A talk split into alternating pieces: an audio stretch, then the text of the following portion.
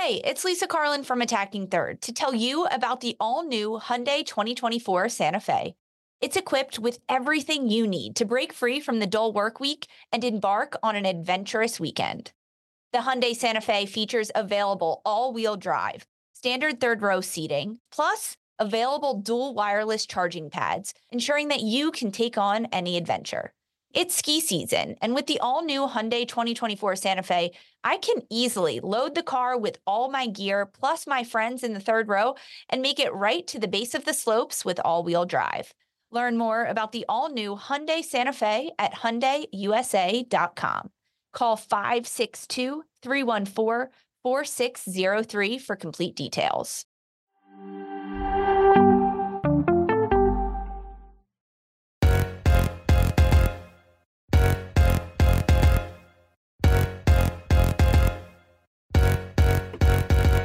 Hello and welcome to the NWSL Challenge Cup final recap on Attacking Third. I'm Sandra Herrera, lead NWSL writer for CBS Sports. Joined today, as always, by my colleague and co-host Lisa Roman, broadcaster and analyst for CBS Sports. Thank you all so much for joining us live. Be sure to hit subscribe so that you never miss a moment whenever we go live. You can also follow us on Twitter, Instagram, and TikTok at Attacking Third for so much more we have to get into this Challenge Cup final, a 2 1 victory for North Carolina Courage, naming them Challenge Cup champions. We want to start off this episode by sending our best wishes to Jordan Baggett, who exited the match in stoppage time on a stretcher. A very, very haunting moment in the game. And we will talk about that a little bit towards the later stage of this episode. But we've got a 2 1 victory for the Courage. Goals from Kerolin and own goal by Taylor Aylmer and Ashley Hatch also getting on the board for the Spirit. Kerolin named MVP in the Challenge Cup final. Lots to get into here. Lisa, we did a pregame show with Lori Lindsey about this uh, about this match here, and we talked a little bit about a number of things. We talked about general keys to the match. We talked about uh, potential key players, uh, wild card players that we were going to uh, look for to have an impact in this game. And uh, I, I want to say that it delivered in the first half, and then in the second half, we just got some real chaos, and uh, it's kind of left us feeling a certain type of way. Yeah, and, it was um, definitely a talk. I had to put my hat on for the recap. I went hatless for the preview. I had to put my hat on for the recap because I just didn't want anyone to see the like steam of yeah. rage like rising off of my head. I, I was uh, a little upset with how things played out in this second half. I really, really feel for the players on both sides of the pitch in this one. Mm-hmm. Um, but I think that's how we got to break it down a little bit in this recap. We got to go half one and half two. So let's uh, take a look at kickoff here. We reacted in the preview towards the uh, starting 11s in this one. We didn't feel like there were too many surprises, but we were excited about the uh, the chance to see some new faces, get more time uh, on the courage side of the ball, and we were excited to sort of see this this trio that we've been talking so much about in Rodman, Hatch, and Sanchez. When when the whistle kicked off everything, Lisa, what was sort of settling in for you? Because it was a wild kind of end to end opening ten minutes here that is the perfect way to describe it. Wild opening a few minutes of this match. And, and, yeah, we did talk about the starting lineups. And with Lori Lindsey, we discussed um, the matchups between the wingers for Washington and the outside backs. And it was Trinity Rodman going up against Carson Pickett and Anna Heilferty against Merritt Mathias. And that was the matchup that I was, I, I texted both you and Lori right in the first five minutes of this match. Yeah. And I was like, it's Rodman against Pickett. We talked about that 1v1 yep. battle. And if Rodman wasn't on the side with Pickett, would they make changes? Would that happen? But that's how it lined up. And, and if you listen to the broadcast on CBS, you could hear Aly Wagner giving great insight into the fact that when Trinity Rodman is on the right side of the field, she gets assists. When she's on the left side of the field, she scores goals. And this is a match that Kris Ward wanted goals from her and he wanted to see different things from her. Um, but I, I really loved this 1v1 battle between these two. And Carson Pickett won out this battle against Rodman, especially in the first 10 to 15 minutes. It was, I was nervous yeah. about watching Washington. They looked asleep. They couldn't build out of the back. Um, Aubrey Bledsoe was looking goalkeeper for Washington was looking to go with quick transition and, and get the start, trying to find Rodman on those outlet passes when she did get the ball and wasn't connecting. They weren't on the same page by any means. And because of that, North Carolina kept winning the ball. It's so much possession in those first 10 to 15 minutes. And it showed. It, it resulted in a goal too, of course. But um, that's really my first takeaway was it that North Carolina came to play. You could feel oh, the home goodness. field advantage vibes, and Washington was a half step behind. Their midfielders were just a step too slow. They couldn't connect on their passes, and Washington could not build out of the back with Caroline pressing so high against them. It was a big detriment to the first 15 minutes of this match. I'm with you 100%. I, I just, there was something about this courage side is when that first whistle went off, you just saw this in sort of look in their either body language. They just really just hit their foot on the pedal and really didn't let up, quite frankly, for at least 20 to 30 minutes of that opening half. Uh, Lisa, shout out to you. You know, looking at uh, Kerolin as, as this player to have an impact in the game going on to win the MVP honors.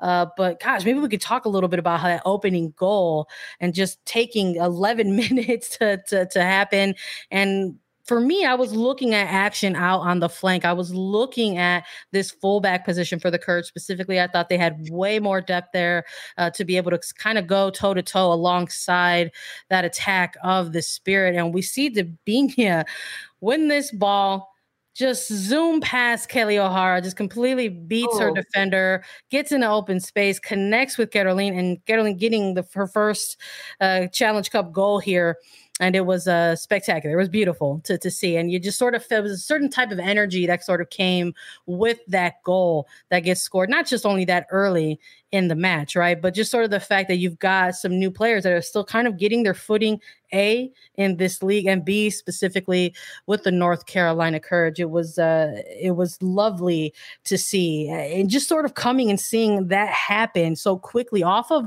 what was almost an opportunity for the Spirit. So you just see Sanchez connecting Rodman and Hatch, and there was a, a save there. And then just a minute later, boom, when we talked about this, this coming down to being a transitional game. Sean Nahas also mentioned that, saying that really felt the game was going to come down to moments of transition. And we saw that in this opening goal. And I think once they got that breakthrough, it was early enough to where you just keep chasing and chasing. And we oh, yeah. saw this kind of prototypical, you know, attack you in waves type of mentality from the courage. And they didn't let up for about a half hour there. It was very impressive. That's what I talked about in the pregame. It was if North Carolina could control the transition and and be patient in the buildup when they needed to, but then look to quickly attack and they did a tremendous job at that. And it started because their high press was so high. Um, we, uh, looking at this opening first half, because ultimately it, these teams go into halftime 1 1 because Washington is able to get an equalizer. But the opening goal from North Carolina and Kerolin. she gets her first NWSL goal. And this was a very good goal. And it's so perfect that the assist came from Debinha.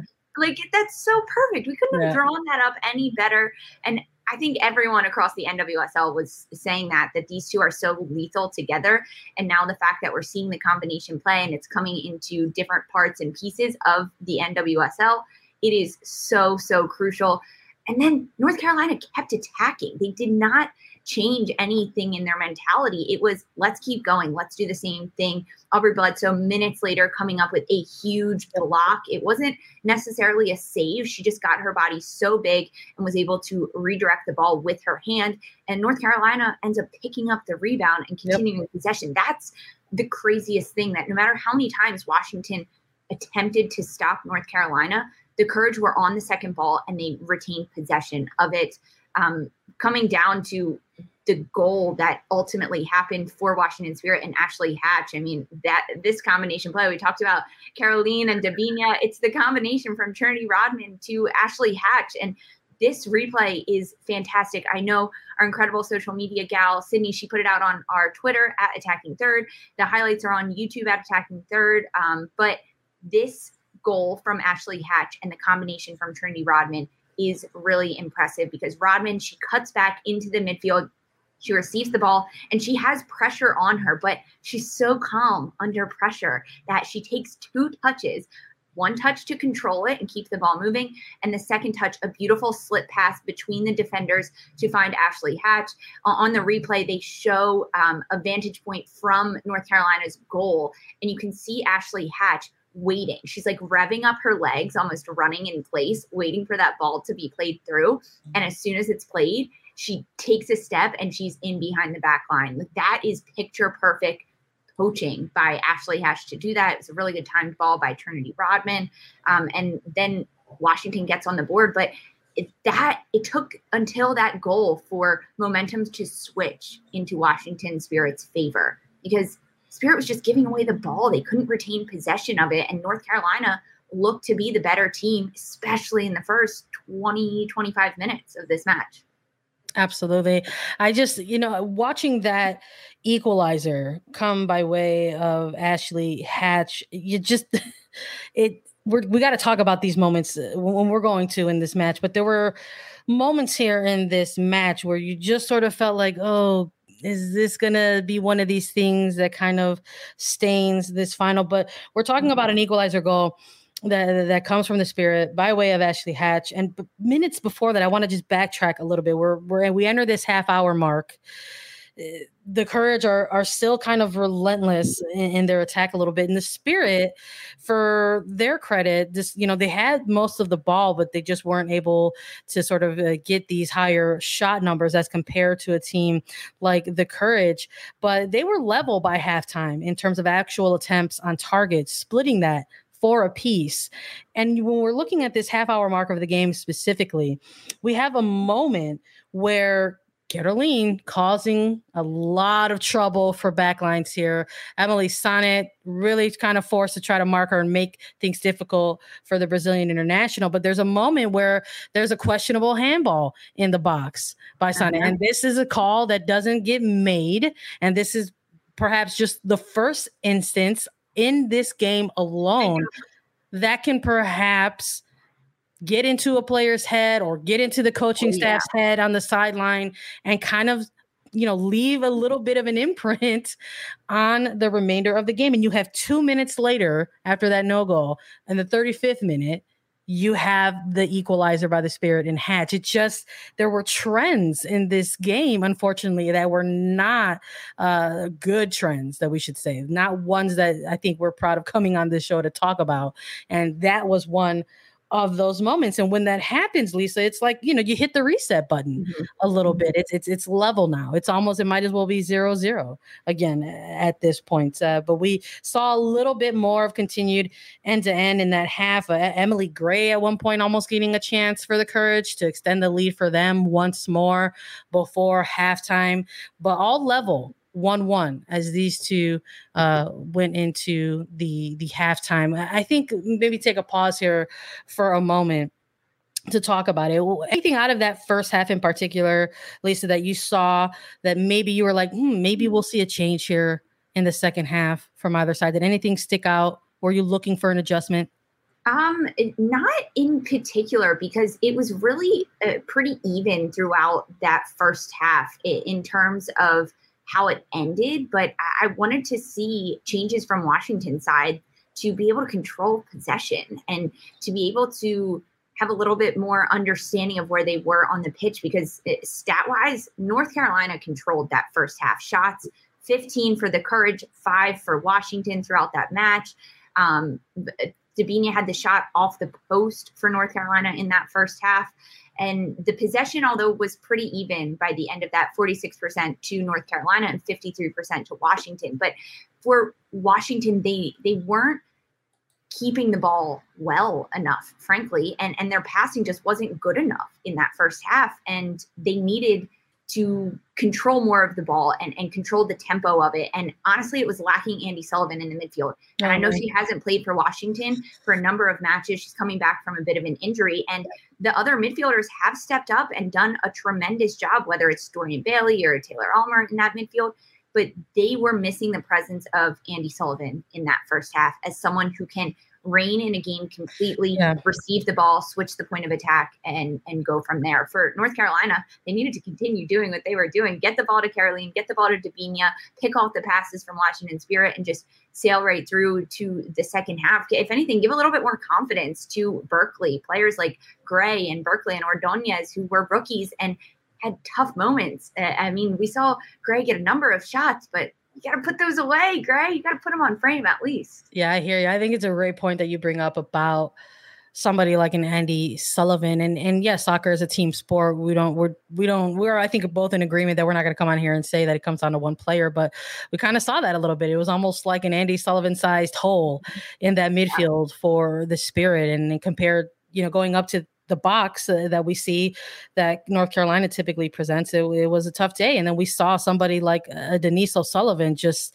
really kind of keep some players in her pocket throughout early parts and stretches of that first half. But but I'm with you in terms of having this moment in the halftime and wondering if there were going to be any immediate adjustments in the, in the second half. And it was something that I was thinking about just because we knew going into this game that there were two teams battling out for a challenge cup uh, on short rest. It was a quick turnaround for both of these teams. So I was a little curious as to if maybe those adjustments were going to come earlier in a game like this, coming directly out of a halftime scenario, or if we were going to see something more towards the, the hour mark, perhaps, which I think we were also keeping an eye on uh, to see if there was going to be some fatigue settling in uh, or heavy legs for either, uh, you know, either team on this day. So when we got to the second half here, uh, you know, a little bit of set piece play. I think to start off this second half, we had the Spirit winning a corner pretty early on, a couple minutes into the second half,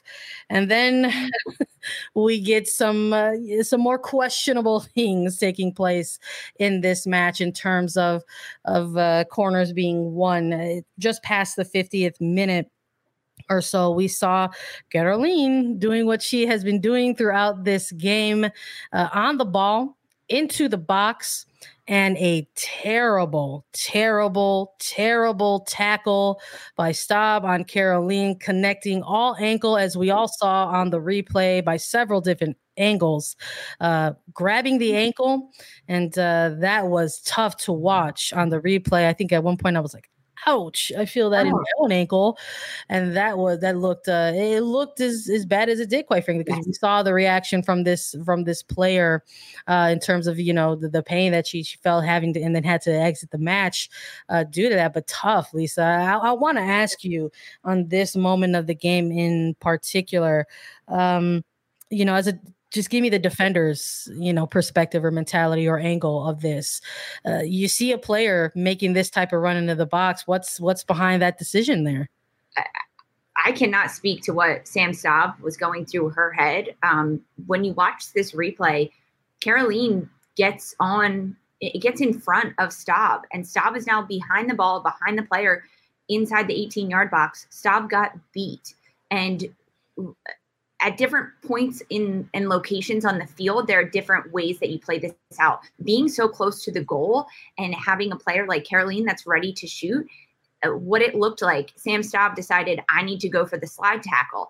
And instead of curling around the outside of Kerolin's body to come in almost perpendicular to Kerolin to get the ball she came parallel with Kerolin, and instead of going around the side of her, maybe she went straight through her legs because she was so far behind her. And from Kerolin's perspective, she did a fantastic jo- job to beat the defender. And as an attacker with the ball, once you beat the defender, your first step needs to be cutting in, in, to cut off that defender. That way, they are now on your back shoulder and not next to you, just behind you. So Kerolin did that fantastically. Yeah. As a defender, Staab got beat she needs to recover near post at that point because no matter where this was on the field, it should have been a red card. It, no matter where it was on the field, it should have been a red card. Staab is the last defender back at this point. It was clear taking out of Kerolin's legs and then an afterthought of getting the ball.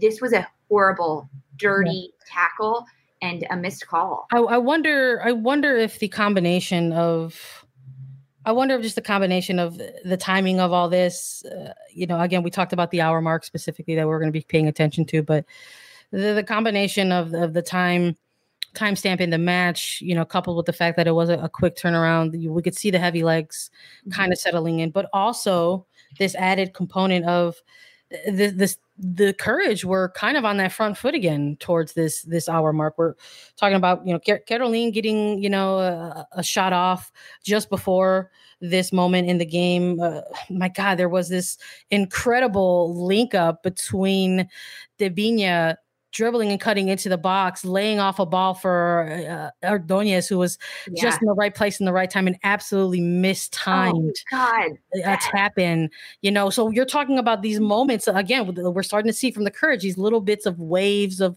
of pressure and attack, and I'm wondering if all of those things combined together just sort of led to this very tough moment in the box between Staab and Kerolin. Unfortunately, it was a type of tackle that took this player out of the game, had to make a substitution here. And this sets up ultimately uh, a set piece for the courage. So uh, a set piece was came out of this, and all of a sudden you a corner kick, a, a corner, corner, kick. There's no foul called. There was a yellow card given on this, but that was for goal. dissent, wasn't it?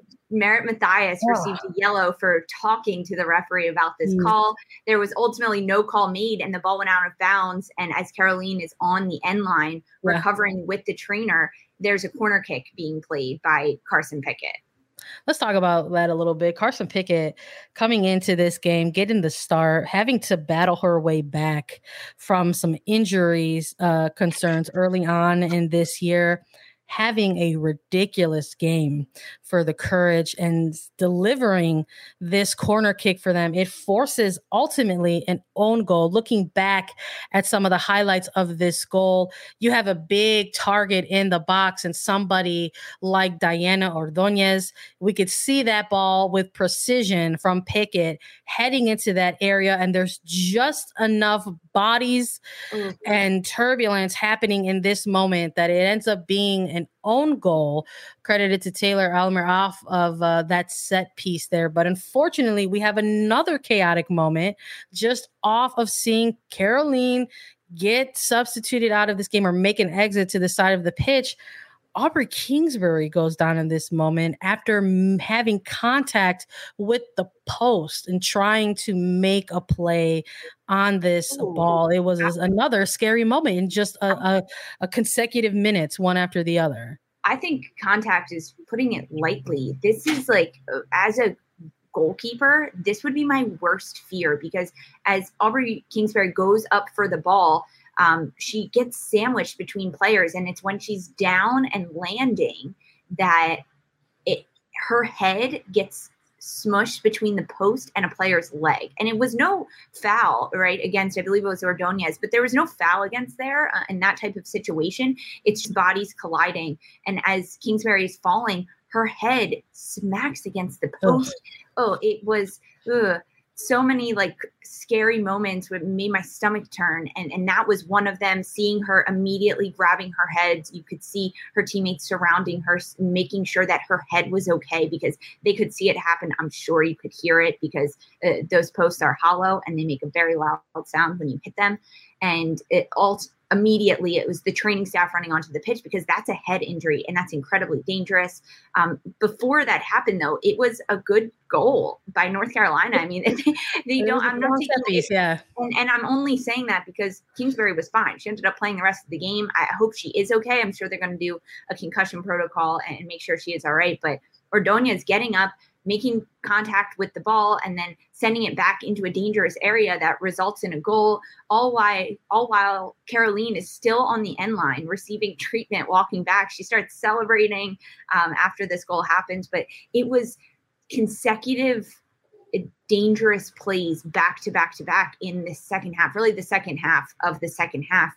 It, took a turn for the worst in this game yeah, I think uh, right after the courage, you know, go up and get that go ahead goal, and it's 2 1 in the 70th minute at this point. It's just, you're wondering if maybe there's enough here in these final 20 minutes to just sort of maybe we're going to see a, a, bit to end to end, you know, and just uh, in an effort for both of these teams, uh, one side try to lock things down, or or the the opposition, in this case, the Spirit, try to get another one back. You know, that these are two teams that played each other already two times prior in Challenge Cup group stage wouldn't probably wouldn't have been shocked if maybe it would have ended in eg- regulation in yeah. some type of a draw. Although I remember you and I on our preview, we said we don't want that to happen. We want to see a winner, but unfortunately, that just didn't happen. Again, we have minutes later, we we see we see a moment between Abby Erceg and Ashley Hatch,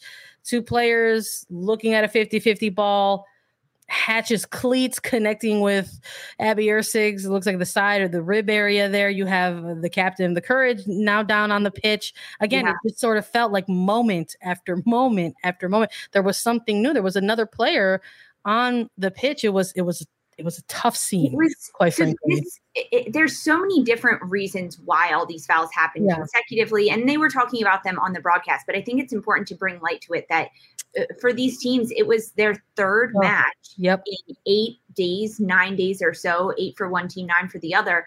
And these players are fatigued. When you look at North Carolina, they had their back line was playing majority of these minutes. Kaleigh Kurtz, Abby Erceg, Denise O'Sullivan, they played every single minute throughout the Challenge Cup. Um, and then the same when you look at Washington Spirit, these players played a lot of minutes. And not only are your bodies fatigued, but mentally, that's incredibly exhausting. And then the stoppage of plays due to the injuries and the bad tackles.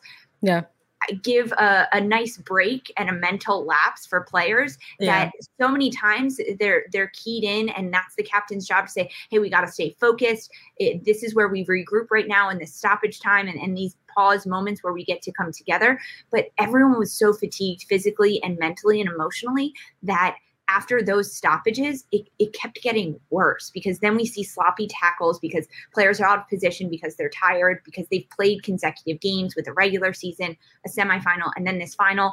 Um, it, it was dangerous to see. It was scary to watch because you weren't really sure what was around the next corner. I mean, even watching Abby Erceg get hit pretty hard, cleats to the ribs. Yeah, I mean, and, and, I think at that moment too, game, though, if you look back at it, you see both players just like they're looking at this ball yeah. that was like yeah. loud up. You've got two players just trying to to meet at the same exactly. place, and it just was it just was one of these unfortunate things that occurred. I don't think there was anything malicious there, kind of on on either side, but it just these these constant occur- occurrences and these stoppages of play that were occurring in the final, you know, twenty to to fifteen minutes of regulation here was I think it was a tough kind of uh, end product to sort of see on on the on the broadcast and i really did feel for this. I, am so glad you brought that up because we were talking a little bit about that ahead of this game. You and i were chatting a little bit about that uh, off mic that that's that's a that's a big big ask of these players yeah. to go ahead and uh, play an incredibly highly competitive match to compete for a title on a quick turnaround on short rest and you know some of these players with travel with travel have extra travel a, on their legs. This wasn't at a neutral location for the semifinals and the final. There was travel involved. I mean, absolutely. Yeah, it, it, was it was tough tough to see, and I just uh you could sort of see like the the way it was playing out that it was gonna probably end in a bit more of a grinder than it was going to be in this sort of oh high sophisticated quick end to end type of soccer, and uh, it's uh, it's just unfortunate uh, a little bit to sort of see this here. And um, we're obviously uh, building up and talking about some of these uh, occurrences. We have a moment to unfortunately close out the game. There's because of the prior injuries and stoppage of play that took place in these kind of final 15 to 20 minutes of the match, we saw extended stoppage time in this one. And um, when you have lengthy amounts of stoppage time in this one, it can maybe lead to more chaotic type of moments on the Eight pitch. unfortunately. Minutes. Yeah, so we're we're seeing we saw late substitutions happen. The Courage bringing on Speck, bringing on Daniels, and this one you're, you're looking at the time to perhaps lock things in. Taylor Smith getting a run out there, maybe lock things in, run down the opposition uh, a little bit. And uh, unfortunately, a substitution in a stoppage time with Jordan Baggett coming in and replacing Audrey Harding during this stoppage time moment.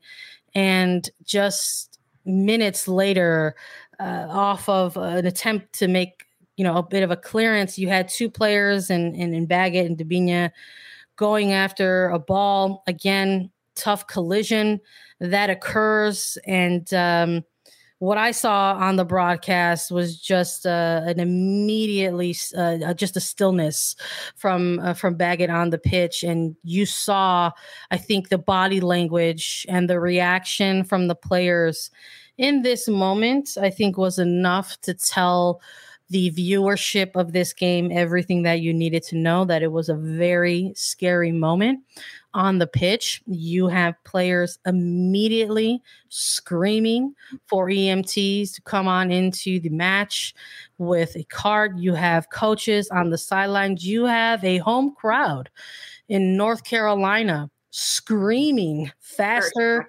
faster, faster for EMTs to get a cart ready for this player. It was uh, absolutely horrific scenes to sort of close out this match. And uh, we hope that Jordan Baggett has a quick recovery and that the next update that everyone gets will be a good update on this yes. player. Yes, it was devastating, um, scary to watch. And I, my prayers and my thoughts are with Jordan and Washington Spirit. Um, but it, I think the reaction from not only Washington Spirit players, but North Carolina players, North Carolina fans and coaches immediately looking to help Jordan Baggett on the ground in, in whatever way they could, whether that was yelling for a stretcher. Uh, Washington Spirit players actually running over to where the ambulance was to help the EMT run with the stretcher back across the pitch. Um, they they had just played 90 minutes, and there they are running uh, across the pitch to help their teammate because they know that that's what she needs. Um, truly devastating, and of, uh, of course, our, our, thoughts are with her. It, the the one thing that when she was on the stretcher, uh, being carted off the field, she was smiling. She, she had her head up and, and she did crack a smile. So I don't know what that means, but um, when you see a player on a stretcher, it's never good. If they crack a smile, um, your your heart breaks and feels for them a little bit more. But devastating, devastating to see. And then there was still time left to play in that game, and it, it I mean that injury took my breath away, and yeah made me very upset. And I couldn't imagine as a player, we saw some of the looks on the players' faces just truly devastated and heartbroken for their teammate, for their opponent. And then to go and continue to play um, more minutes. But you could see from Washington Spirit, it was let's go play this for Jordan. Let's do this and, and get this win for Jordan. Yeah, it's a. It was a tough moment to to watch that and see that play out. That that moment happening in stoppage time. It's something you the other thing that goes in the back of your mind, you're like, God, there's going to be more time added on at least the officials watch, taking everything into mm-hmm. consideration mm-hmm. here. That's that's happening uh, on the pitch. It was just not, I think, a way that um, anyone wanted this game to end. Um, I feel for the entire Washington Spirit players who happened to be out on the pitch uh, in that moment. It is deeply disturbing, uh, mm-hmm. quite frankly, the image of players having to rush over and assist um, in that moment. Um, and it is quite frankly really tough uh, for us to sit here and react to that ourselves uh, because we're both just two people. We're humans, and we're also, you know, people with you know brains and hearts and thoughts and feelings. And uh, it was tough to watch that and it took a second to hop on here to be yeah. able to speak about this in um, a bit of a coherent manner versus just high energy or high emotion or or otherwise um this just there's a lot of things here within this match i think that are unfortunately overshadowing some other things uh, within it i mean ultimately the game concludes in regulation and the North Carolina Courage win their first ever Challenge Cup for their club. Uh, mm-hmm. Uh, Kerolin gets MVP status, and, and, uh, North Carolina becomes the most winningest club in the NWSL. Their first NWSL Challenge Cup cha- championship, yeah. and title, but seventh overall. They're, they're racking they're racking them up quite added frankly. to the trophy case. Adding it to the trophy case, but it's also I think a little bit uh, symbolic. I think for uh, this franchise and some of those players. I mean, they went through uh, what can only be described as you know an agonizing 2021 um, with the termination of their coach last year. You know, mm-hmm. near end of season. Um, needing a little bit of help to get into the playoffs based on some other results, and the players having to carry a lot of that, uh, all of the sort of neg- negative headlines with them uh, throughout the remainder uh, of the season. So to sort of see these players put together this challenge cup run that they did i i would imagine that it has to feel like perhaps a bit of a breath of fresh air and perhaps the signaling of a new era for them. Um, and of course maybe i think if you're of the if you're a player in this league i'm sure you have an unreal competitive uh, radar and th- they're probably looking at this as the first right? There's a number yeah. of titles to still be won uh, throughout 2022 if you're an nwsl side.